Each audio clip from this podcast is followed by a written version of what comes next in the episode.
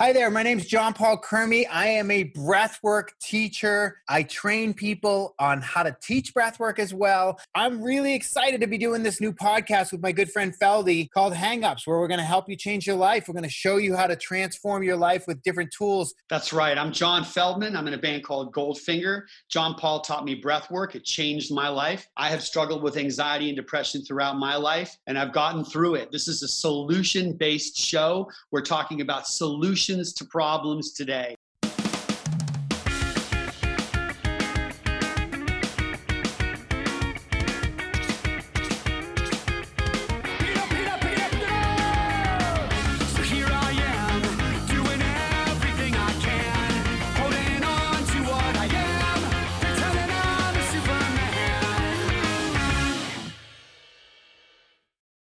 Okay, Today, I'm super excited to have my good friend Dina Cantin, formerly Dina Manzo from Real Housewives of New Jersey, who's now Dina Cantin and has started an amazing new chapter in her life, which we're going to talk about. All the people that I love in my life. Oh, listen, we get to start new chapters whenever we want. That's the amazing thing about this life. We we can start a new chapter in our life anytime we want. We are not stuck on a TV show. We are not stuck in a marriage. We are not stuck anywhere in life.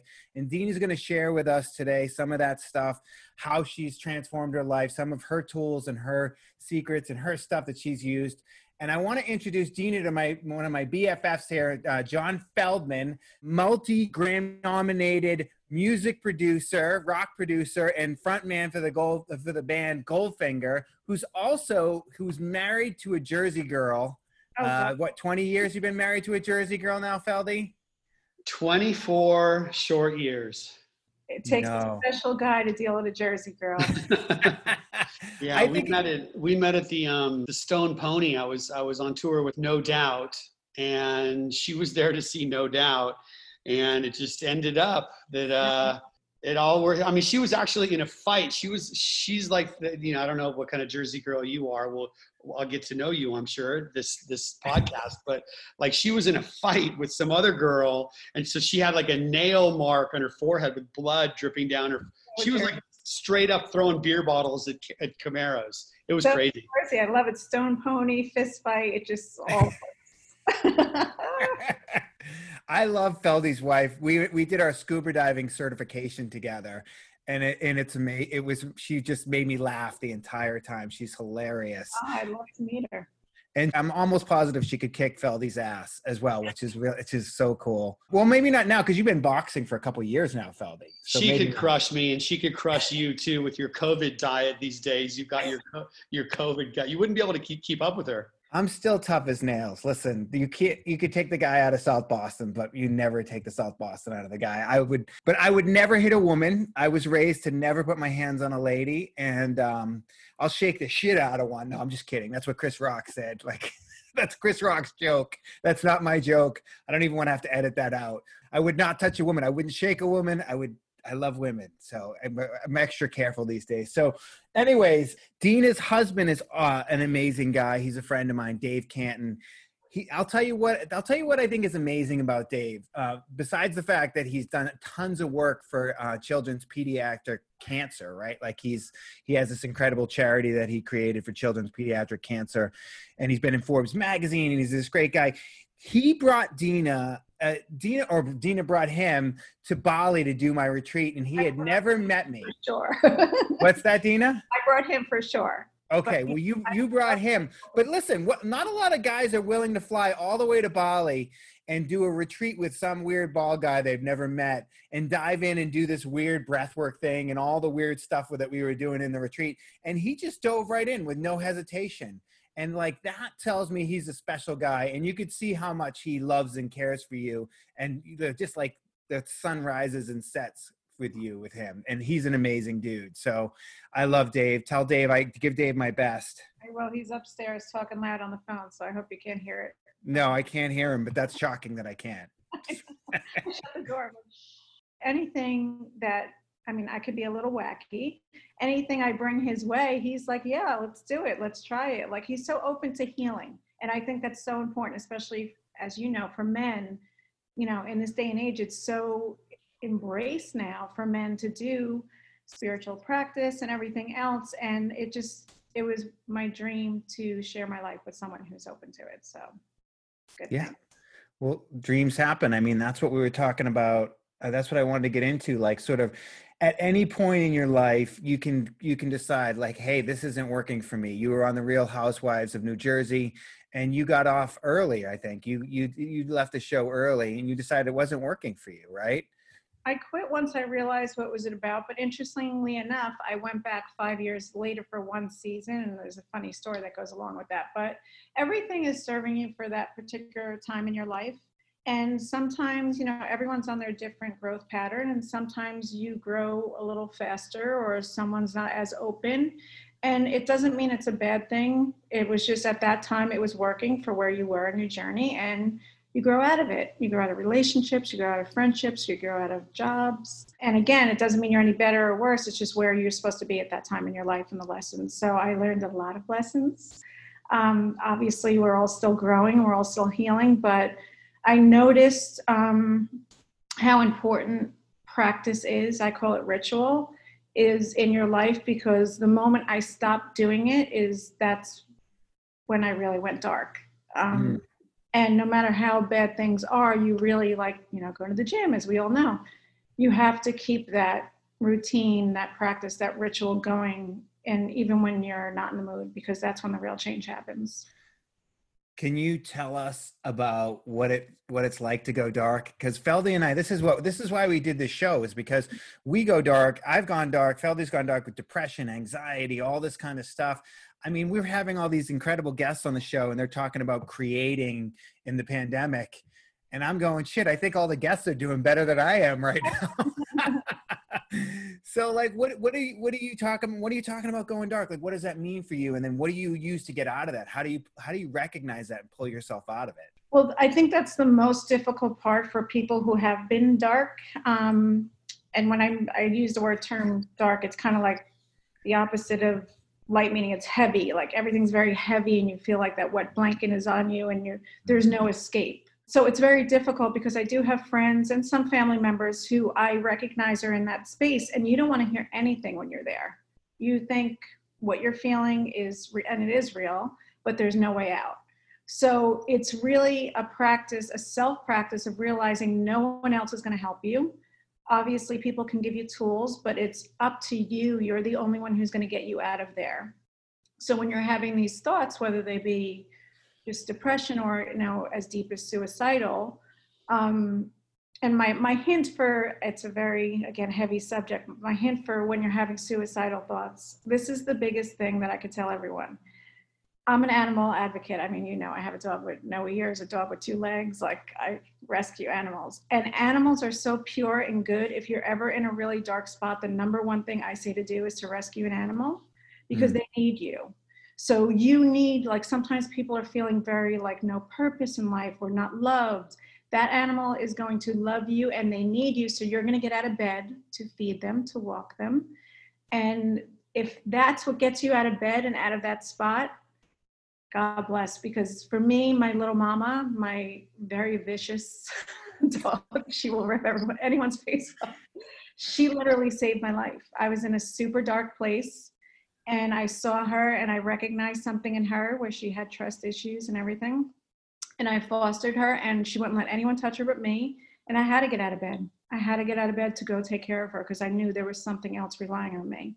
Um, and, you know, people have the ability to really hurt you and some of the people that you think will never hurt you that you rely on you to save you are going to be the people who may hurt you the worst but a dog or animal in my opinion is just such pure love that even if they nip you or something it's just out of fear. It's not intentional. So mm. that's my number one hint. Do you think that dark place comes situationally or do you think it comes chemically? Uh, a combination of both I have been, I mean, obviously, I've done a lot of podcasts. I have one of my own that I kind of, it's just lighthearted, but this is a very serious subject, and I know that your listeners have been there. Um, for me, one of my darkest spots was a month after I had a miscarriage. Mm. And it was also a time that something, it's in the news now, you can Google, happened to my husband.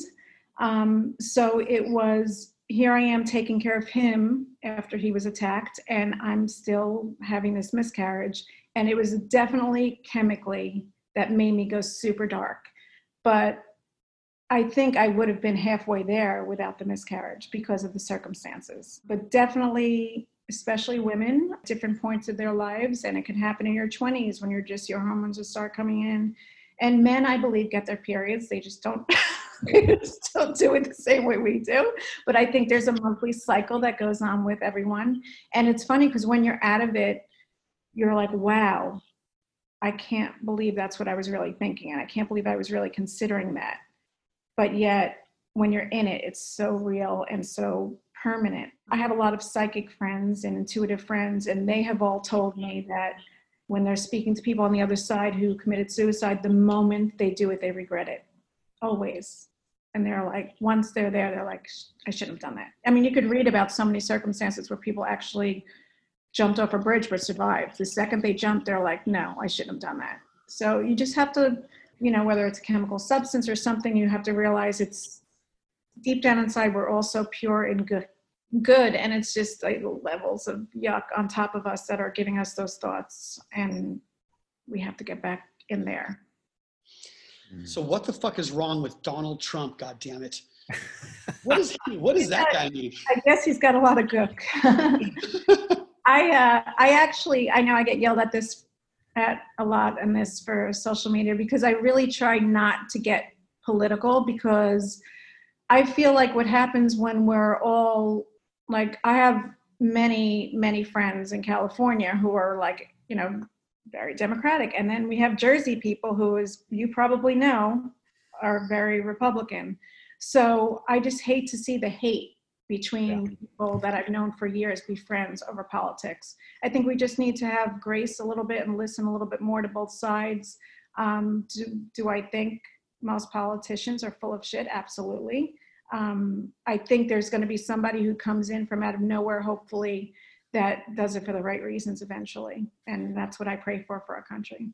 Yeah, we need a John F. Kennedy again. That would be amazing. Or just anyone. I don't care. See, I'm not Republican or Democrat. I just want a good human, like somebody yeah. who inspires me. I don't care what their color is, you know, of the red or the blue or whatever. It doesn't fucking matter to me. Just somebody who cares about people and inspires and unifies the country. I want to go back for a second and talk about the suicide because it's been something that's uh, gone through my life quite a bit with people really close to me and people that I've helped, and it's been something that's it's hard. And and and someone told me something Eh, that was incredible. They said that Robin Williams' brain was giving him bad information at the time. Like our brain literally tells us things that aren't true. It gives us bad information.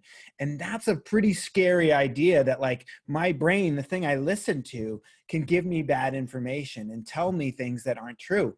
But that's just been the case. I mean, I've worked with thousands of people and all the time they they hear these stories in their head. We create these stories in our head that we're not we're not good enough or we're not strong enough or we're not skinny enough or we're not pretty enough we're not rich enough and we we create these stories and our brain gives us bad information.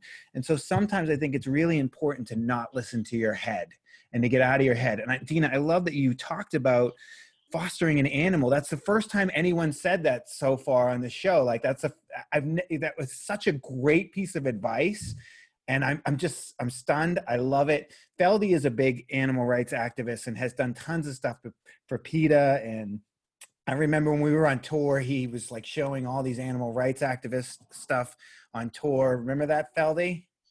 Yeah i saw that movie babe about the pig and i just thought if they can train a pig the same way they train a dog, I mean, for me, that was the key for for how I kind of went vegan, and it all kind of connected to to me, you know. Um, and I've been on the road, and I've dedicated so much of my time when I've been on tour with my band to different animal shelters. And I agree with you. I feel like whatever God is speaks to me through my animals, and um, and it's a you know it is something. How do you get out of yourself when you're like you said?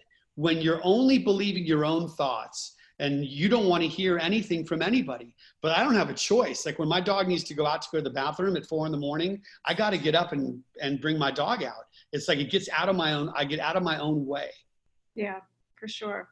For sure. And that, this little dog, like I have several animals, but little mama is my she's like we're just connected on such a deeper level and um yeah because she was bred to death kept outside on a chain and hit and abused. And i was in the same position where i felt very used and broken. And we just kind of saw each other. And i was like if not for me i'm going to do it for her. I'm going to get out of bed and i'm going to take care of her.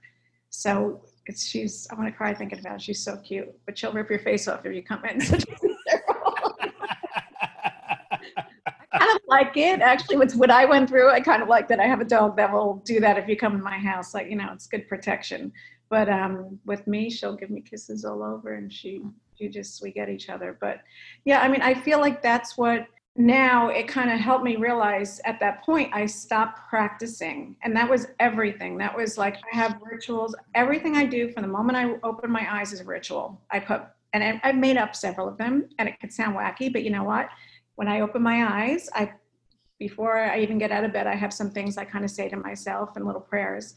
But I always put my right foot on the ground first. Mm. And that means that whatever comes my way, whatever obstacle that come my way, I will handle it.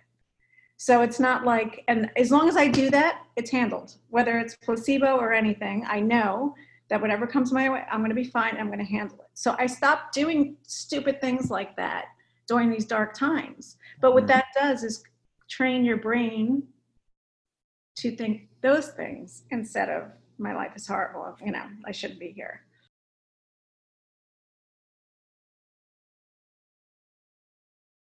Well i call it a, a, morning routine to win. Like everyone i know that's successful has a, an important morning routine. You call it a ritual.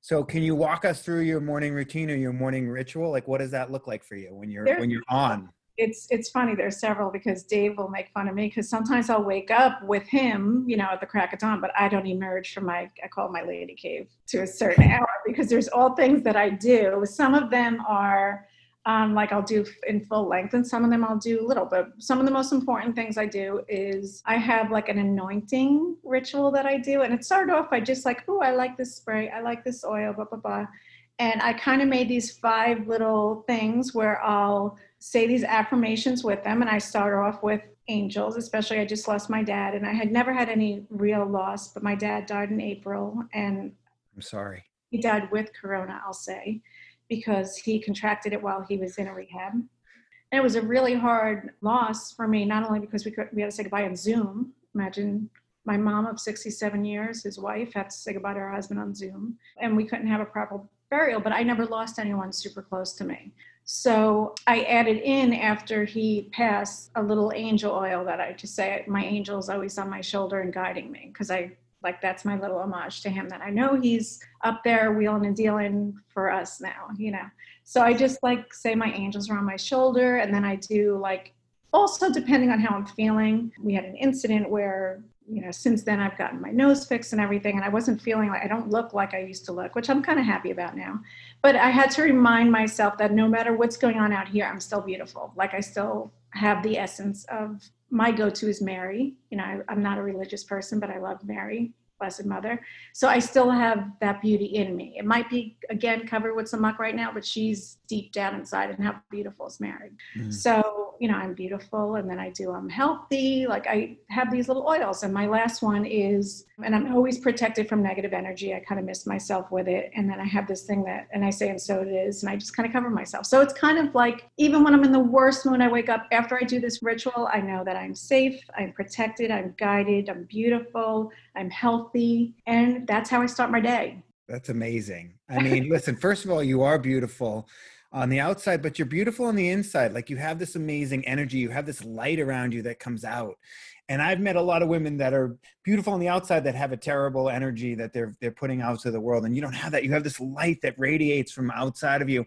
And I and uh, our friend D, um, Lauren was talking about that you're making these Marys, you're crafting these incredible Marys and blessing them, and people are buying them and what's going on there? So what, a lot of people have been sharing that with us on the podcast that they're creating in corona in the in the shutdown that they're creating and that creativity has really helped them to get through this. Is that something you're doing? Well my mom um, it's funny maria shriver who is like a someone i really admire she all of a sudden inboxed me on Instagram and she's like, I love your Marys. I'd like to buy one. I'm like, I will, I would love to make you one. And I sent her one and I wrote this little note to her that my mom is, I'm the youngest of 11 children. And my mom never drove because she was home taking care of all the kids. And I was always like, because I was the youngest, I was always her little helper. And she had this beautiful craft room and she would just create things. And she taught me, like, so young, not in the words we're using today, but through creation, whether it be music or poetry or breath work or beautifying vintage Marys, that's where you really connect to peace, to connect to God, whatever universe, whatever you want to call it. It's because you're focused only on that craft. So we used to, instead of plopping us in front of the TV, you used to say, okay, go outside, collect some rocks and twigs. And that, little did I know, at five, six years old, I was meditating because I was only focusing on what's so beautiful that I can collect to paste onto this rock. And that for me, like when I joined you in Bali, I had never done breath work or anything like similar. I mean, I, I've done your class once before, but before I moved out to California, it was always through nature and creating that I meditated. And I'm not really good at like the quiet your mind meditation um, I need to be guided for that. For myself, I'm not good at really doing that on my own. I go outside and I'll take a walk and I'll just focus on that little bird playing in the puddle. That's meditation to me because all the other noise is gone. It's just that beauty of that bird. I notice everything around me. I learned that at a very young age. And while this pandemic was happening, and I lost my dad. I went back to creating and just making things beautiful around me and I tried gardening. I suck at it. I can't. I tried. Um, so it was like I wanted. I felt the urge to create beauty again. So I started doing these Marys again, and people love them. I get all kinds of stories that you know how they've helped them through hard times because, again, it's just a reminder. It's like a symbolism of what's good and a reminder that it's all in us too. So we could be feeling really down, and that's when some of my friends will say i'm not good enough for this relationship. I'm not good enough. And i've certainly been there. It's when i forgot that that beauty is inside that beauty of god universe mary whoever it is you resonate with. It's when you forget that they're in you. Like how could you look at mary so beautiful and say that she's not good enough? Well she's in us so we're good enough you know? Like we des- we deserve everything because of that essence. I wonder if the if the oil thing's a Jersey thing because my wife does it too. She has this like thing with her oils, and I always want to like get in bed with a non. I feel like I'm cuddling with a fucking oil tanker. It's like so, so, like greased up. I wonder if it's just like a, a woman thing or a Jersey thing or whatever. Well, there's oils for like you know good skin and everything. This is specific. Like I just put it in syrup, but I don't don't get me wrong. Dave's like you're always oiled up. You're always like I slip he slips off me. So that, yeah, that's yeah. skin. That's a totally that's another thing. That's to keep like you know nice plump healthy skin and get rid of the cellulite. But, it's interesting. I was raised Catholic, and and so there was a lot of when I was growing up, I was a d- total derelict, and so there was a lot of uh, hail marys that I had to do. I don't know if you were raised religious at all, but I haven't. I actually haven't heard talk about um, Mother Mary in a long, long time. It's interesting you bring her up. You know that that she's your one of your angels. It's just a really interesting thing, and I think I need to look at that. That's wild. Well, I think she is leading. My mother would say it's disrespectful to call her she, but I think this feminine energy is leading this new earth that's emerging. And I love you guys. I love all men, but I think obviously we were living in a very male dominated energy that wasn't isn't working and it's time to balance both. And I think that Mary is kind of guiding us in these times. And I think that's why so many more men are showing up, you know, as spiritual leaders and and embracing it. And it's not, you know, my husband, JP, you know, he's like, Guido from Jersey. Like he's like the, one of the toughest ego guys you'll ever meet. And I yeah. have him doing magic outside and burying, you know, orange peels at midnight with me. he's all about it. He I had the biggest breakthroughs in Bali of his life, healing from his childhood wounds and everything. And you know, if he continued on the pattern he was on of that Jersey mansion and the Ferraris in the garage, he would have never found that, you know. So it all yeah. happens when it's supposed to. Yeah, I, I mean, it, God, you said so many beautiful things. I just, I, I, posted something the other day that shared it was all these women leaders all around the globe in different countries like in new zealand and korea or whatever that have dealt with the pandemic way better than the male leaders right that have uh, uh in other countries and I was talking to my wife about it and I said, I think it's because women don't have the same ego that men have. And they're just, they just want to kind of like do what's best for the people and do what's best for the country. And whereas men tend to be like, I don't want to look bad here. I don't want to come off bad. And so that's ego. And I think the male ego sometimes really gets in the way of doing what's right or doing what's best for people. And so these women leaders, eh, like New Zealand's probably the best example, have done a much better job handling Corona and the pandemic than the male leaders around the world.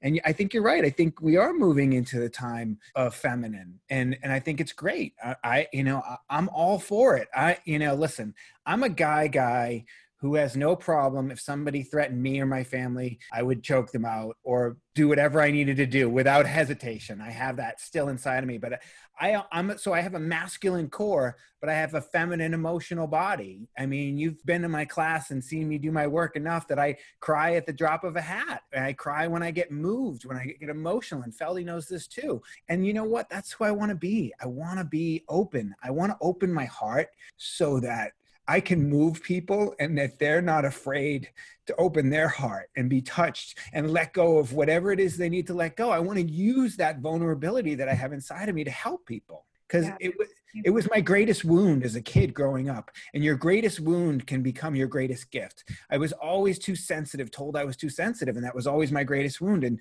my greatest wound has become my greatest gift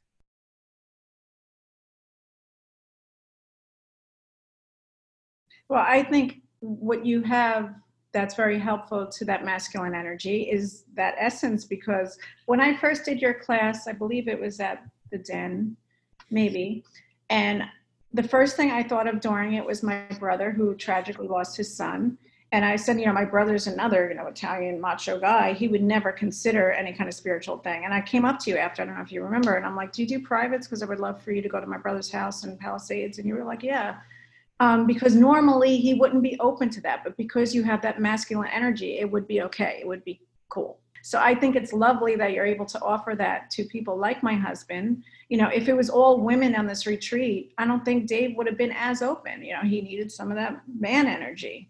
And we need that. We need to people that you that are well balanced you know and I, I love using the word balance because even when i say dave had the mcmansion and the ferraris like i'm down for a ferrari. Like we have a bentley coming in a few, in a few weeks.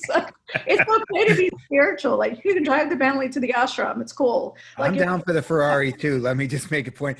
I, would love to have a, a porsche or ferrari myself so. yeah it's okay. And that's what a lot of people were confused by me because i came from this show with all the glitz and glam and the heels and you know all this and they were like, "But wait a minute! Like, what are you talking about? When you show your house, you have Buddhas and Mary. Like, who, who are you? What are you?" And I'm like, "It's okay. Like, you could be spiritual and glamorous at the same time." And I think that's what this Kardashian generation was so turned off by is like, "Oh no! If I I have to run through fields with hairy armpits if I'm spiritual, like, no." You can have beautiful things and live a very material life as long as those things don't own you. You can own them because a lot of the problem with ego is they own you. So if you don't have it or you were to lose it, then that takes away who you are. No, you can own them, enjoy them. If it were to go, it shouldn't make any difference in your life. And that's what I learned the hard way when I got divorced and I lost everything.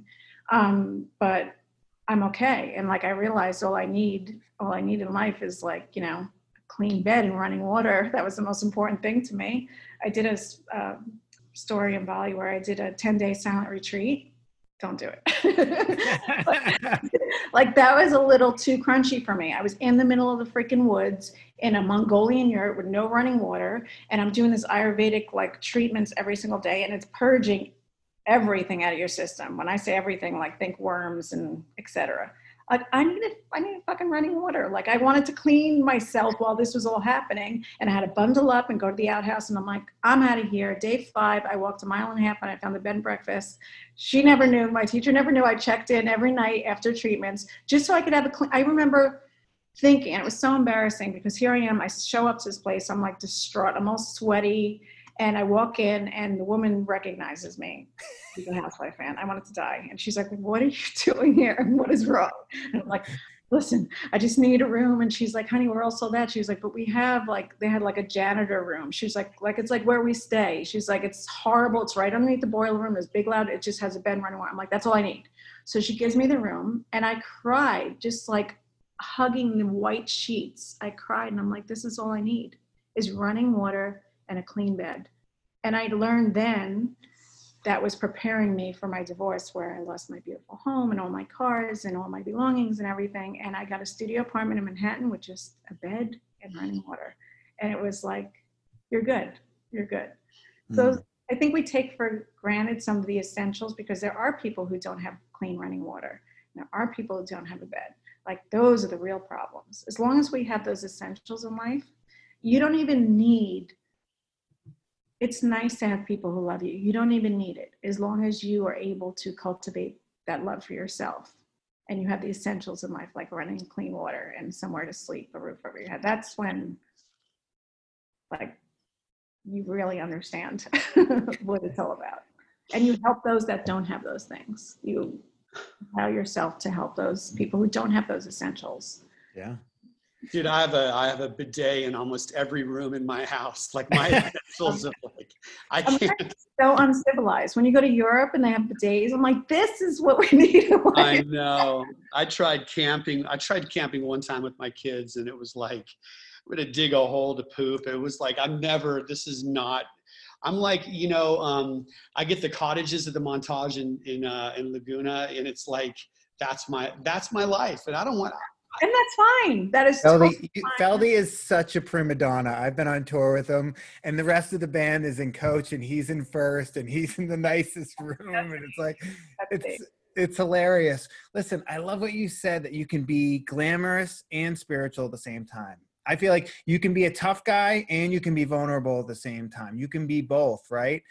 It's so cool. We're uh, we're going camping this Friday, and we're gonna stay in the tent on like a beach. And uh, my wife is a little horrified. I did a trip with David Arquette, who's a good friend of mine, where I thought it was just uh, we were gonna learn how to make fire and s'mores, and it was the hardest survival trip in the country like it like they had we had no food for five days we had nothing we slept on the ground you had to dig a hole to go to the bathroom and wipe your butt with like whatever you could find. The guy was like just use sticks and leaves and i encourage you to experiment. And i was like experiment? Dude i'm not experimenting with my ass. Like tell me what's good out here. I don't want to experiment. You know it was horrifying. And i and i realized like i have a limit too. Like everybody has a limit. That was definitely my limit. That pushed me to my edge. But pushing yourself to your edge really starts to tell you some things about yourself. Like finding your edge is very valuable in growth. Yeah, for sure. For sure. And there may be some people that their worst nightmare is staying in a five star hotel and being pampered. Like they need to be in the earth and all that. God bless them. That's what works for them. But I'm not, like I said, I'm not of spiritual and I want to, I love nature and there's not a day that goes by that I'm not in it and touching soil and, you know, looking at the birds, but I don't I don't want to be on Naked and Afraid at any time soon. Although I might survive because I've watched it so many times. Like I know we have to make the fire first and all that, but I don't want to. And if you don't have to. I think we should create like a, a, a, the three of us should create like a resort that is both glamorous and spiritual. So like you have the earth elements, like you can go out and do all these earthy, crunchy things, but then you can go in and get a spa treatment afterwards. It would and be amazing. a freaking five star bed and like yeah sheets. yeah, the bed is the key thing. I have my Tempur-Pedic that's like adjustable, like a hotel, like a uh, like a hospital bed, and everyone laughs at me. But like, I love putting that bed up and reading in bed. It's like my favorite thing, or watching TV and adjusting it. And my, I drive my wife crazy because when we're watching a movie, I keep adjusting it, and she gets so mad at me. I love how you talked about you talk about God a lot and I, I, know it's i mean the way i'm kind of absorbing this information is like more of a spiritual connection than it is a religious connection. And i could be wrong and you can talk about it but uh, whenever i work with artists that say that they're devout atheists that there's you know they have to prove the non-existence of god because i throughout the day i'm like like i take a part of my morning routine is a cold shower which i've talked about a lot on this and i've got my own things that i my own rituals that i do you know to kind of like survive the day. And um and I, for me, I'm always in some form of gratitude, whatever it is, whether I'm in my car or with my kids or just breathing or just looking at the sun or being at, I was in Malibu this morning and just like looking at the ocean. I'm mm-hmm. always in gratitude. And the idea for me that this all came from nothing leads to nothing, that this is all random circumstance that led us here. I mean, I just, I don't see, I don't see how I can rationalize that, that this is all completely random and for me, I've got to be in constant gratitude for the life that I have, you know? I get a lot of this about religion because obviously I was raised Catholic, a big Italian family. Mother Mary is my girl, but yet I have Buddhists, I have Kuan Yin around. So I get a lot of messages, A, from a lot of guilt, Catholics with guilt, saying, like, I want to get into the spiritual life, but I feel guilty because I know my mom would be disappointed at church, blah, blah, blah, blah. And two, also people saying, like, you can't have Buddha and Mother Mary and the same thing. And I'm like, well, this, here's my thought on, and this is not my quote, it's somebody else's quote, but Jesus was not a Christian. Buddha was not a Buddhist. Muhammad was, you know, not a, a Muslim. They were all messengers of love. And it was man who created these religions for whatever reason. And they were also the people who kind of uh, interpreted their word.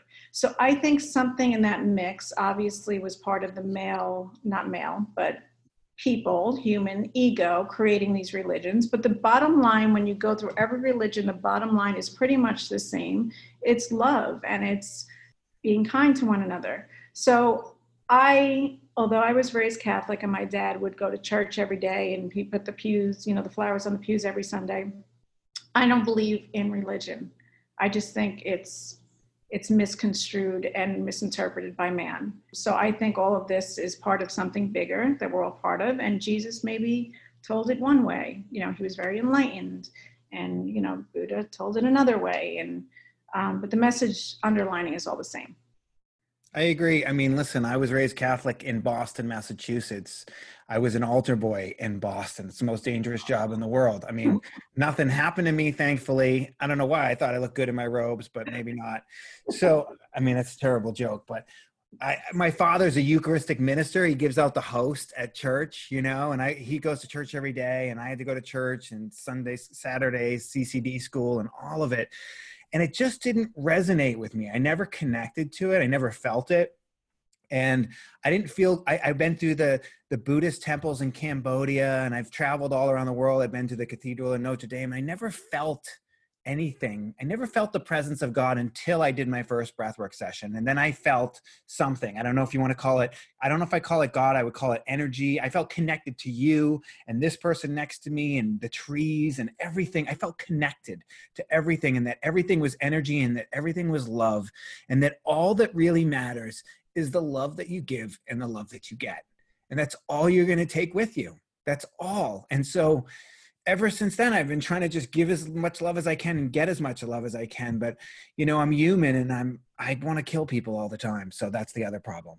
You know people piss me off. I, I should stay off social media and because people are jerks on there. Not everyone i'm i'm generalizing but i struggle. I struggle with social media. I struggle with humans. I'm a human. Feldy says this to me all the time. He says you know the most the best you're ever going to be is human. Right feldy Look, I think I've told you maybe 2,000 times stop reading comments and get off Facebook, dude. It's like you are, some people are just not built to be able to take the criticism that people are people are terrible on the internet. I don't read any comments and my social media is only positivity.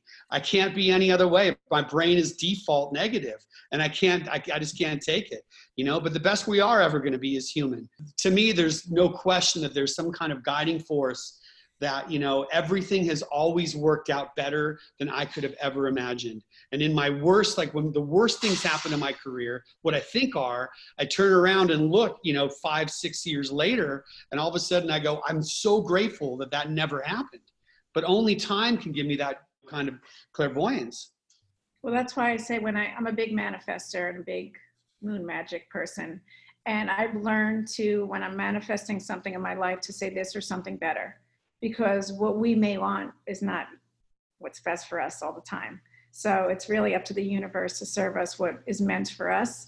And if we try to force something too bad, I mean, I found in my experience it always had a neg- negative outcome. So I'll, you know, manifest the feeling more of how I want to feel and allow the universe to send whatever that may be to reach that feeling. So you got to be careful what you wish for because you're going to get it.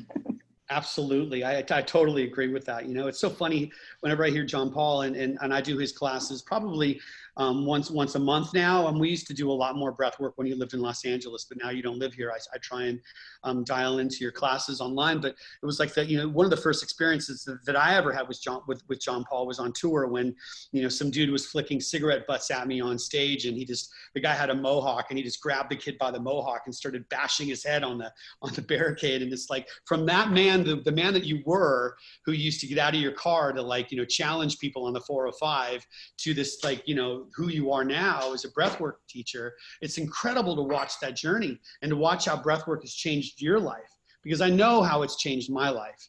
But to see you change is incredible, man.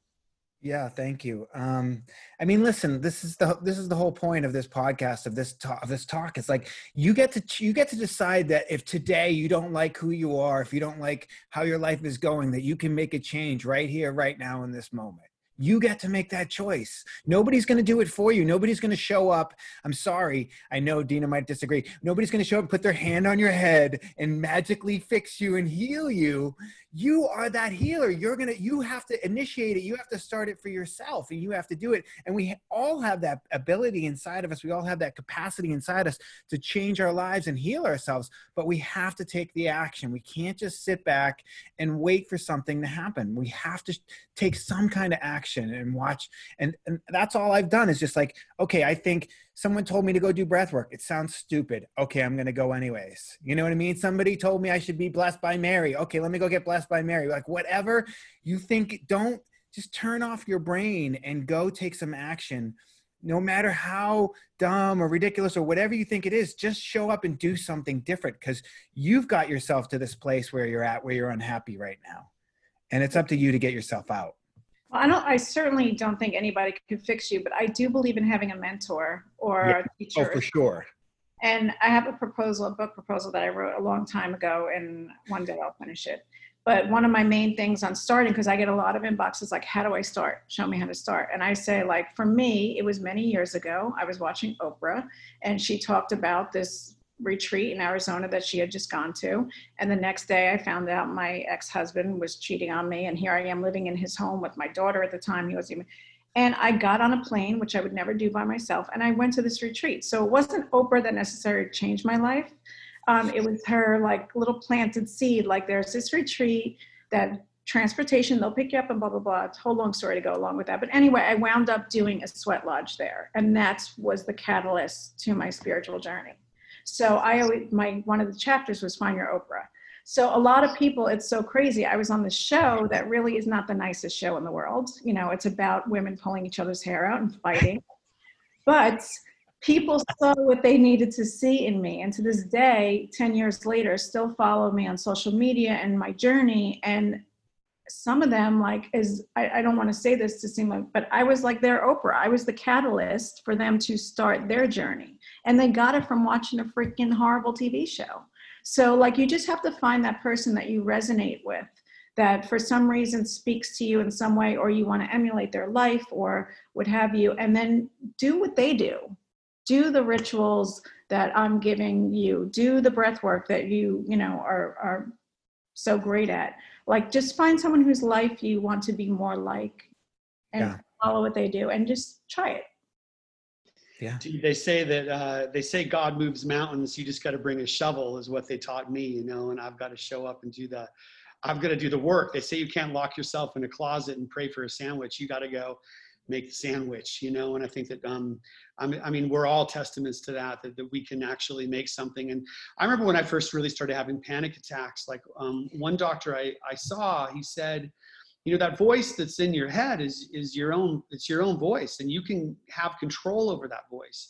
And when you start feeling those like the tingly sensation or you're checking your heart palpitations or whatever it is that you're doing whatever symptoms you have for your own panic it's like you have a right to say no just say no i am not going to go down this road and then take a contrary action. Like for me it's working out.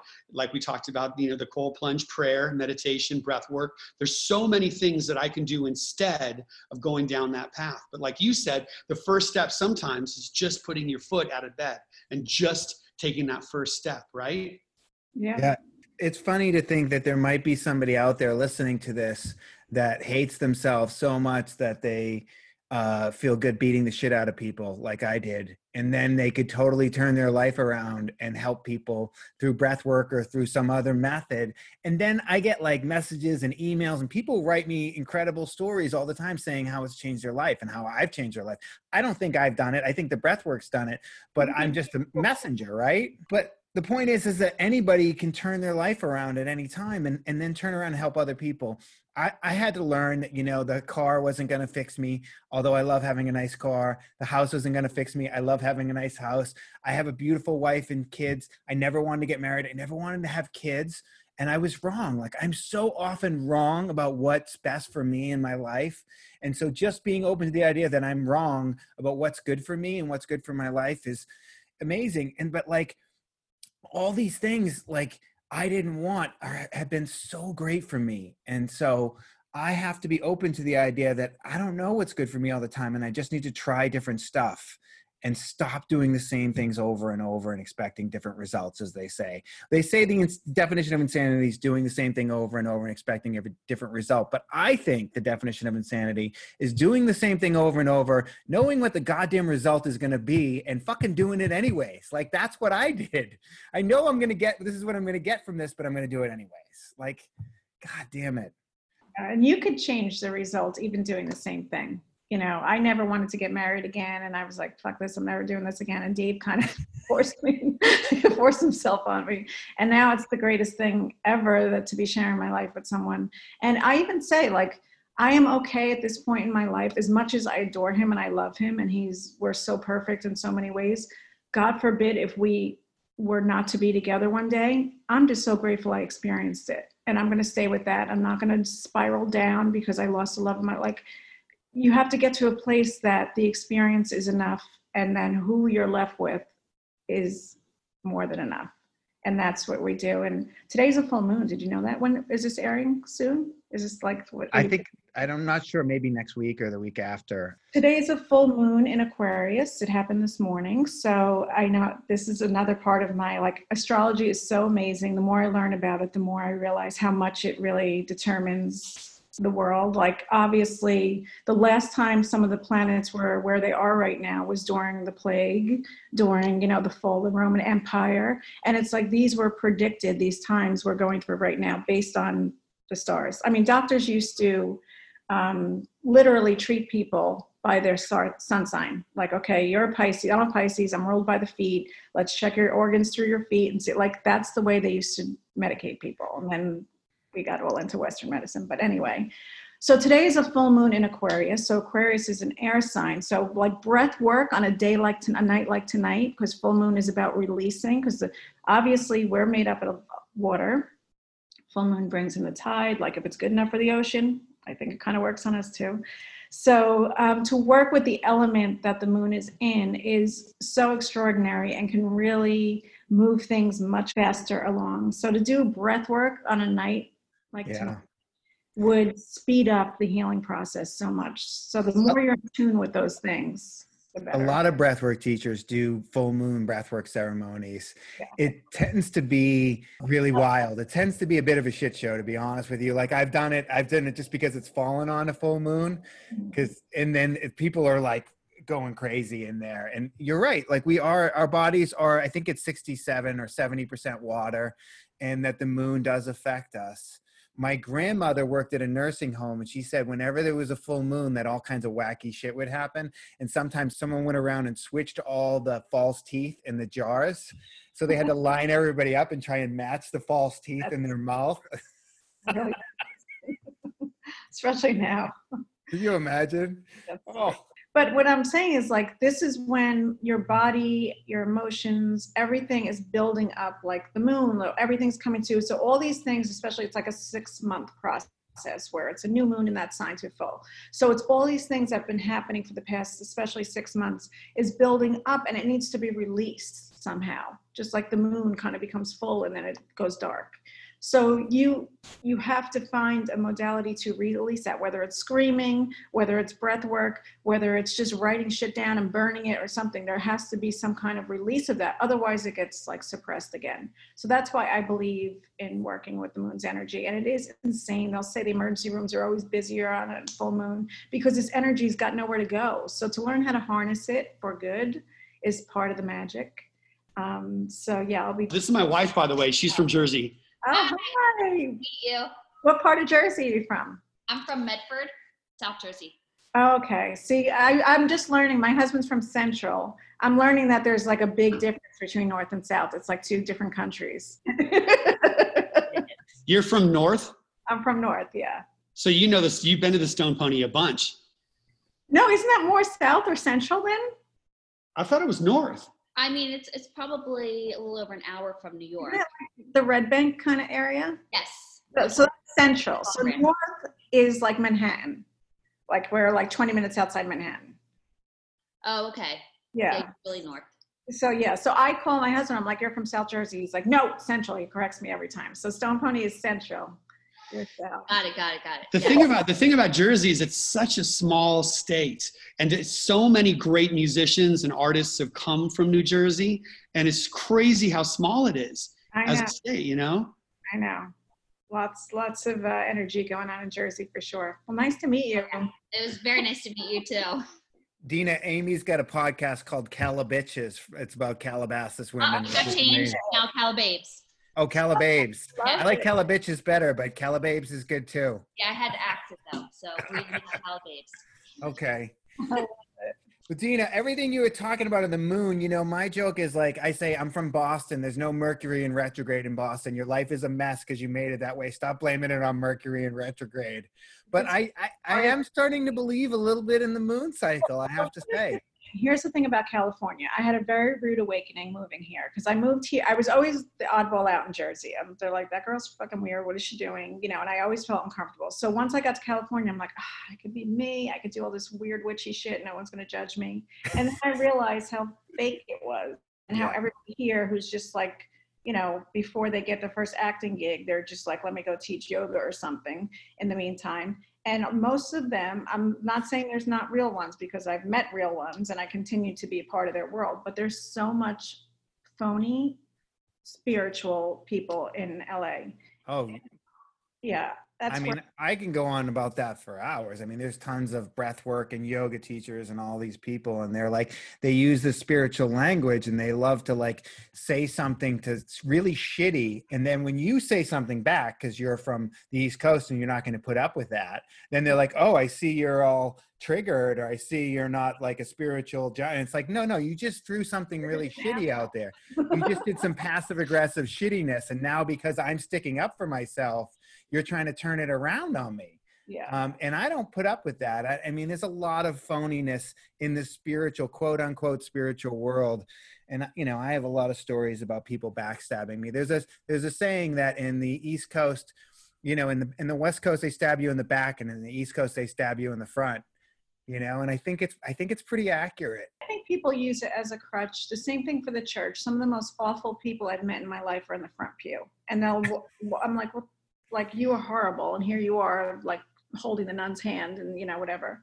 That's what turned me off. And when I moved to California, I actually opened up. Um, I was part of a meditation studio. That's where I met Leah and Paul, who were wonderful. They were one of the very few who taught there who were real and authentic. The rest of them would like teach their class and then motherfuck everybody the second it like ended and like making fun of who's in. I'm like, what the like these people are hurting. They're coming to you for guidance. Yeah. And this horrible person once the class ends. Like, no, I was so turned off.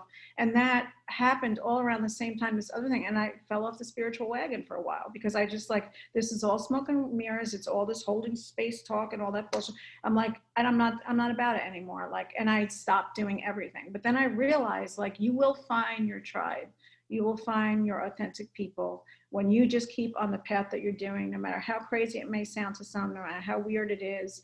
I just, from a little girl, I remember looking up at the moon and like feeling something, you know, and talking to the stars. Like I just connected from that before I even knew what spirituality was. So now to understand it more and harness that energy and use it for more than just a, you know, trending topic. Yeah. It, it's amazing when you could do that. It's just a little dangerous, although I love that spirituality has become so mainstream. It's a little dangerous when you could go on Amazon and buy some, you know, sage and Palo Santo and call it a day. Like I know.